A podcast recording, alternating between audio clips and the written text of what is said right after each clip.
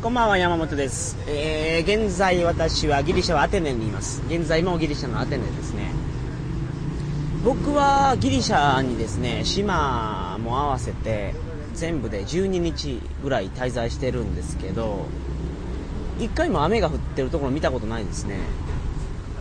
まあ、それでなのかどうかわからないですけど、この国すごく乾燥してます。あのー日本の冬並みに乾燥してますね。唇がカサカサになってピキピキになります。割れます。あのリップを持ってきた方がいいですね。えー、っとそういうことでえー、っと鳥かご放送始まります。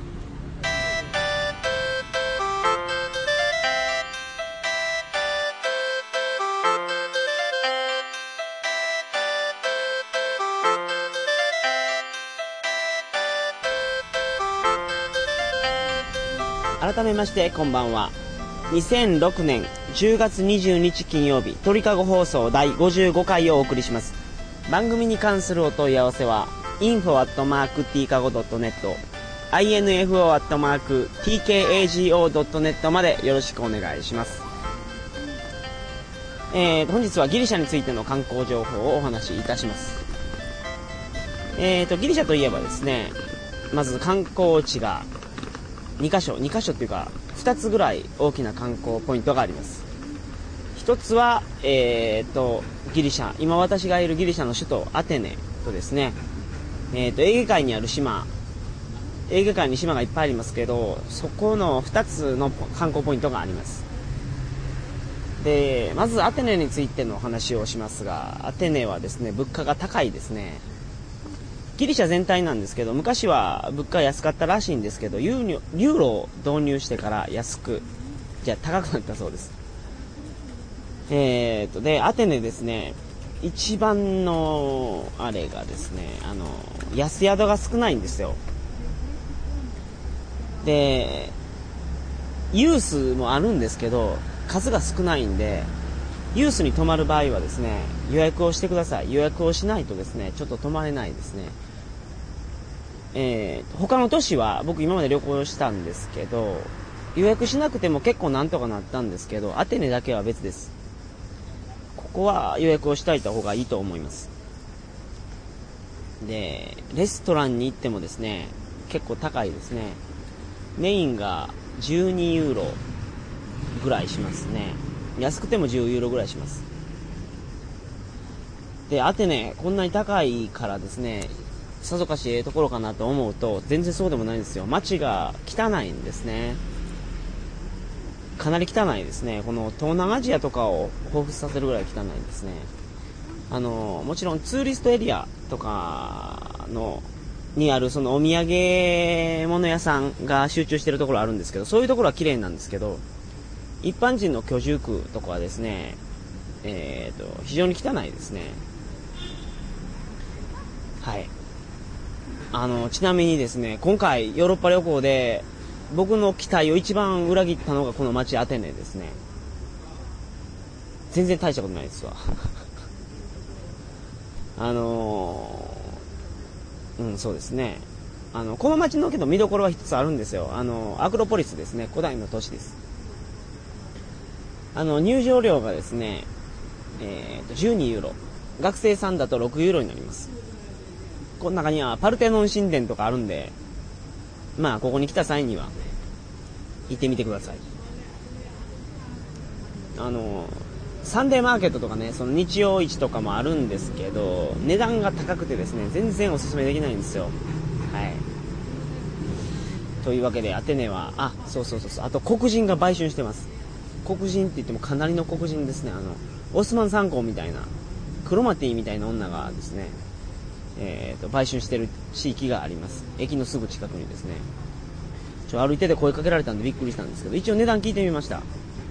一回、一回って、時間とか聞いてないんですけど、30ユーロとのことです。えー、まあ、黒人に興味ある方は、どうぞ行ってみてください。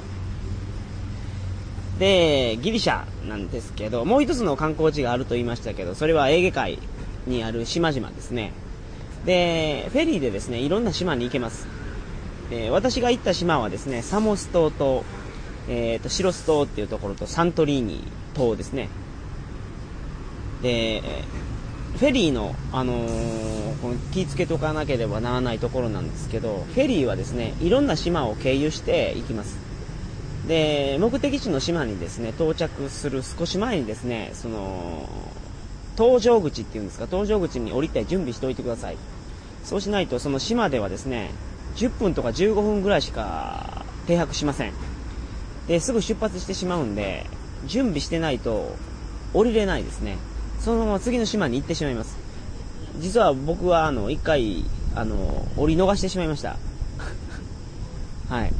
ほんま、白ス島とかいう島に行くつもりなくて、ミコノス島っていうところに行くつもりだったんですけど、あの、降りれませんでした。だからこれ気ぃついておいてください。で、島々はですね、どこの島もですね、ホテルの呼び込みが必ずいます。で、フェリー乗り場、フェリーの乗り場に、何ですか、到着場っていうんですか、その、鳩場っていうんですか、そこに絶対いるので、その、何人もいるんで、それのみんなの話を聞いて一番いいところに泊まるといいと思います。地球の歩き方とか、ロンリープラネットとか、そういうガイドブックには、あの、ホテルの値段ですね、エアコン、テレビ、付き、テレビ、あ、テレビじゃない、あの、トイレ付きとか、お風呂付きとかでですね、50ユーロとか書いてますけど、あのー、30ユーロぐらいからあります。僕が、その、ギリシャの島々に行ったのはオフシーズンじゃないんですよ。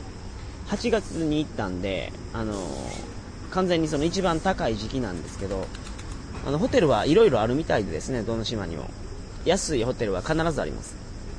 で、その呼び込みについていくと、あの車で送迎してくれるんで楽やと思います。